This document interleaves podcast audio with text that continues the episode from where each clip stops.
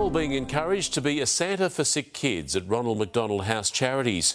Angie and I helped out today wrapping gifts donated by the community for families to open on Christmas Day. Among them will be 10 year old Sienna, recently diagnosed with leukemia.